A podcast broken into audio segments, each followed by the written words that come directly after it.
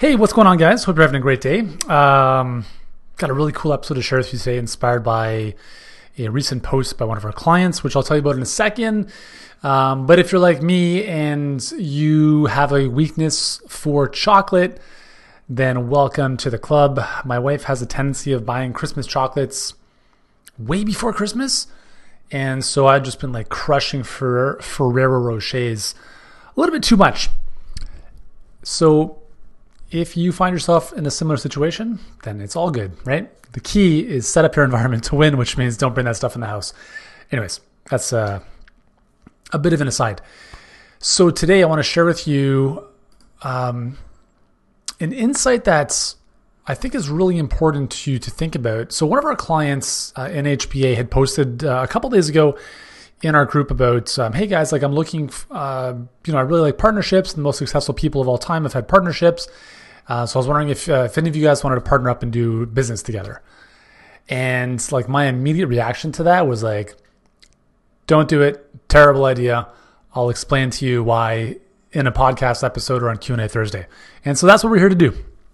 Um, I want to shed some light on this because if you think about it, most partnerships statistically, if we think of, just think of marriages for a second, just think of marriages. Statistically, what, fifty percent or more marriages end in divorce? Now, think about, go like one step beyond that. How many relationships do people go through before they even get married? So let's say that you're married now and maybe you had, I don't know, ten previous relationships over your life. So you, you had ten relationships, one of them ended in marriage, and hopefully it lasts forever. Statistically, half of them won't. So just think of that for a second. The tendency of human beings is to not last together very well. So if we take that assumption, we take that idea and we bring it to business, sometimes that can lead to some major catastrophes. And so that's what I was sharing with my client. I'm like, listen, like it's it's not a great idea because if most personal relationships aren't going to last, then why would it be any different in business?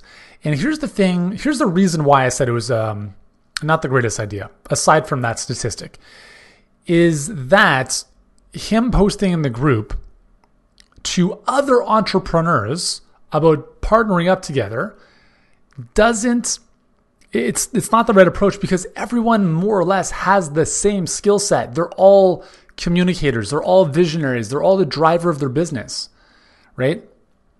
And that's going to lead to, if you have two people who have the same skill set, you're going to run into some major issues. There's a reason why I don't work with my wife. Okay? There's a reason why we don't work together, and that's because we don't complement each other. Now, I'll, let me just caveat for a second. I think the most successful business partnerships, when they work, are one of two scenarios. I'll talk with this about the second scenario in a second. The first scenario is a married husband and wife who have complementary skill sets, or at least close enough, so that they together make sacrifices to grow the business because it's all coming into one communal account, if you will. And I think in my case, that's not the that's not the reality because that's, I'm not going to grow a business with my wife because she wants to do her own thing, and that's great. But there are couples where you have a driver, you have a visionary, you have a leader, and then the other one is a real great supportive role, like an operational type of person, like an integrator. And that's what you need to succeed in a partnership is you have to have complementary skill sets. If we work, if we look to the world of tech companies, you know, a lot of the uh, the companies are very rarely ever founded by one person. It's usually founded by two or three co-founders. And each one of those co-founders has a very specific skill set. One of them is probably really good at sales.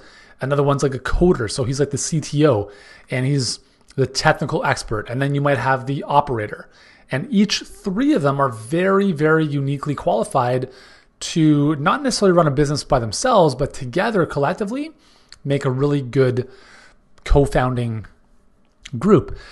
So The that usually works well in SaaS tech type of businesses, but the reality is that in most of our type of businesses, like in a coaching business, if you're going to partner up with another coach and you guys are doing the same thing, you have the same expertise, the same skill sets, the same tendencies, well, a couple things are going to happen. Number one is you're going to butt heads, right? You're going to butt heads And that's going to lead to some major issues, because you might want to do something and that person has another vision, or you know the way you coach is different from the way they coach, or they want to be the star, but you want to be the star.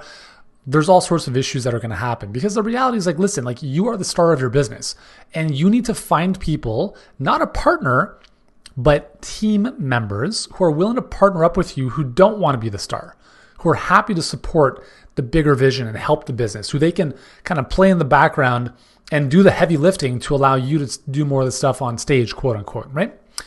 Um, that's what happened with my brother and I. So my brother and I ran our my first health and fitness business online, um, and he has no intention or desire to be the face of the business. I'm not saying you have to be the face of the business, but you know what I mean, like kind of like the the figurehead, right? So he was happy running operations, behind the scenes stuff, all the stuff I couldn't stand doing. So it was a really nice relationship, because he could do his stuff, I could focus on sales and marketing and product, right? He focused on operations, all that other stuff.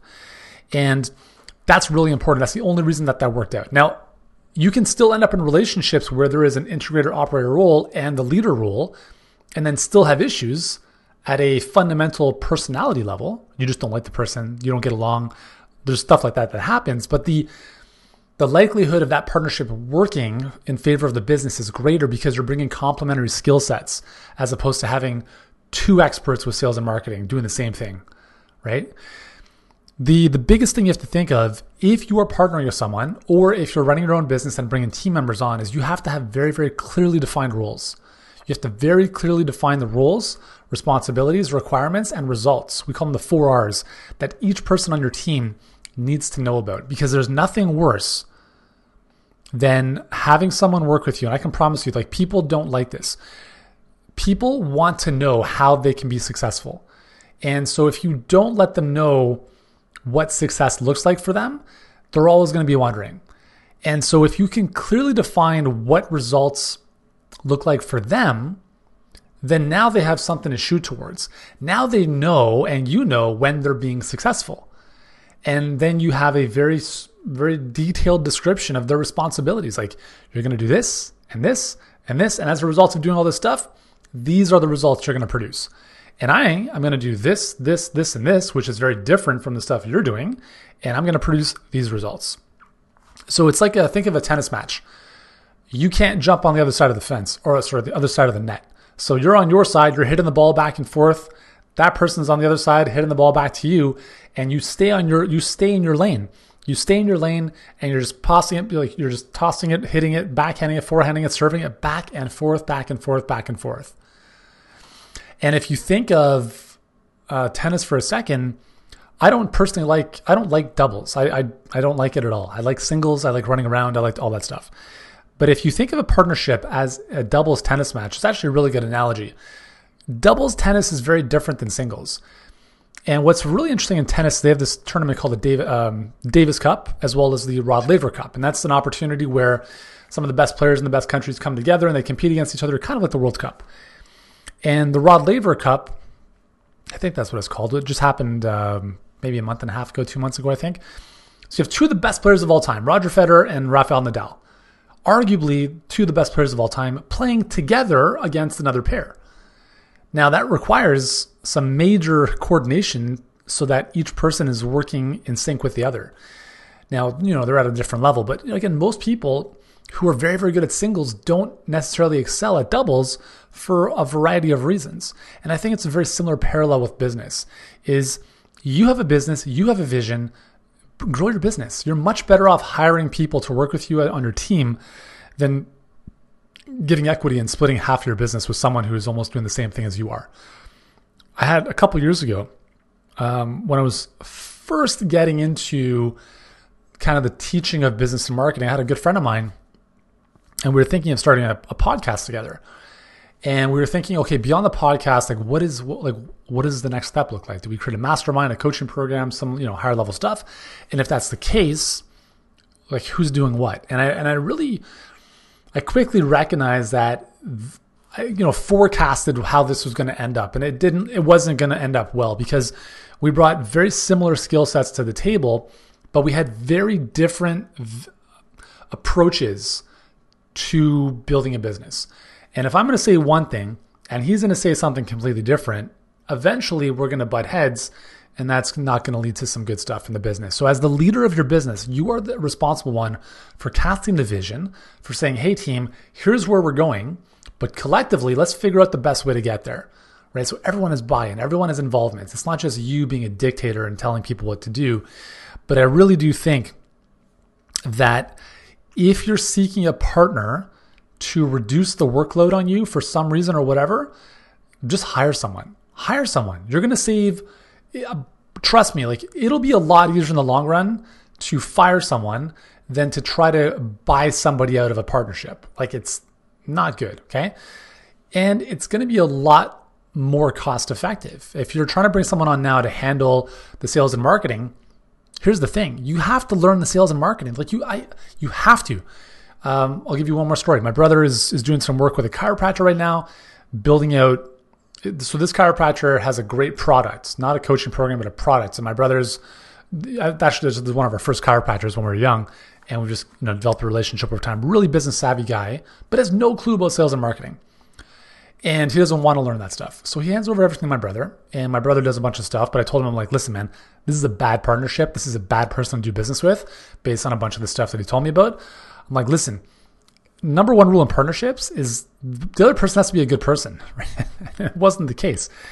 So they kind of parted ways, and this chiropractor engaged a uh, a media, like an ad agency in Toronto, to start buying a bunch of cold traffic to this product. And what he didn't realize was that they were requiring him to pay a C P A, so a cost per acquisition, straight up. So every every customer we give you, you pay us this amount of money. And the problem is that he just gave it to them and said, okay, cool, awesome, go. And he had no clue what they were doing. So they brought him like a thousand customers in the space of a couple of days. But what he didn't know was that they were discounting his product by fifty percent and they had no upsell flow. So what ended up happening is that he actually lost twenty-eight thousand dollars in three days because he just handed it off with no understanding of his own sales and marketing. And I've seen this, guys, like I'm telling you, I've seen this happen so many times.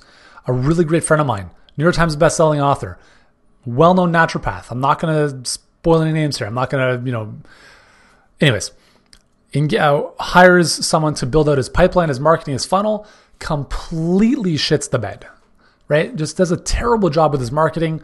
The book launch is a complete flop, tens of thousands of dollars down the drain, all because he didn't want to do it. Now, listen, I understand there comes a point in time where there are things you want to get off your, your plate. And I understand that. That's fine. But you have, and I say this all the time, and this is why I talk about it in my coaching success ladder, is you have the fundamental piece of the coaching success ladder. The first thing you need to master before you can climb it is sales and marketing. Like you have to be good. You have to understand messaging. You have to understand your perfect clients and their frustrations, their fears, their desires, their wants. You have to understand how to put together an offer that people are like, yeah, like I want that. You have to understand how to have a conversation with people where they say, here's my credit card, let's work together. You cannot delegate those things until you're at about half a million dollars in revenue, at which point you have to have the right systems in place and you have to bring the right people in place to help you run that stuff. But I believe most health professionals don't like marketing and selling, which is weird. I understand the selling piece because it can be a little bit uncomfortable if you don't know how to do it properly, but the marketing piece, think about this. Most, almost every single health expert I've ever spoken to has always told has, has told me the same thing. I want to just do my content. I just want to do content and, and spread the word and teach and coach people. I said, amazing. That's marketing. So what happens is you start off by that stuff, and then you start off by marketing to get your word out, to bring people in, and then enrolling them. But the higher up you go in your business, all you should be doing is marketing and delivering to clients in whatever way makes sense for you. The more removed I get from operations in my business, the more it frees me up to do this, right? For me, the only thing I need to do in my business, to be honest with you, is communication, is leading my team, is communicating with the marketplace, and communicating with my clients to help them. That's it. So you will get to a point in your business as you climb the, the coaching success ladder where most of what you do is marketing. Speak on stage, get on podcast, write a book, whatever you want to do. But that's at the pinnacle. But you have to climb the ladder first. You can't start up there and expect the podcast with zero followers to get any traction. This podcast right here, I don't know if you've recognized, but I don't bring any famous guests on the show anymore.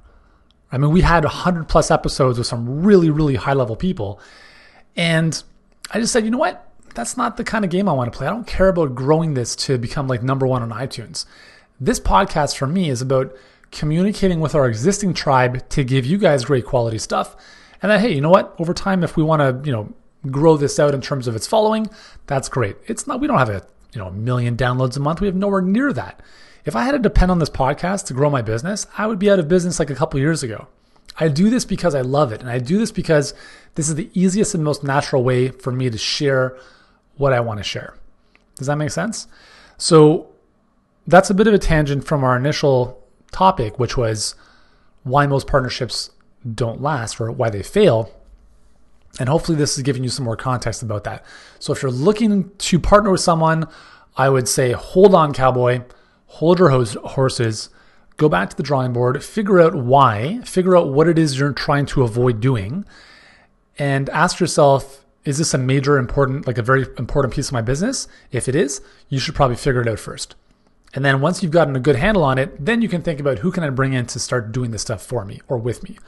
Um, but not right away, and please don't give up fifty percent of your business to someone who does the same thing that you do, because it's going to lead to some issues in um, yeah, in time. So anyways, hope that makes sense. Listen, if you uh, need some help with your business, if you're currently a health, fitness, or wellness coach, and you have an established business, you've been in business for at least uh, a year or more, and you have clients that are paying you money because you have something awesome to help them with, and you're just not growing fast enough, you're just not sure how to get to the next level, you you're, you want a more steady stream of clients, but you're not too sure how to do that, and maybe you're tired of one-on-one coaching and you want to move to a more leveraged model where you can work with five, ten, one hundred people at the same time, that's our jam. That's what we do all the time. Um, if you're interested in looking at how we might be able to help you, then go to work with yuri dot com. That's work with yuri dot com. And uh, just fill out the uh, brief form on the page, ask you a couple questions about your business, and then you'll be able to book in a time to speak with one of our amazing result coaches so we can really figure out where you're at, where you want to go, where your business is bleeding money right now, and we'll put together a game plan specifically for you. Sound good? Thanks so much for joining me today. I hope you have an amazing rest of your day.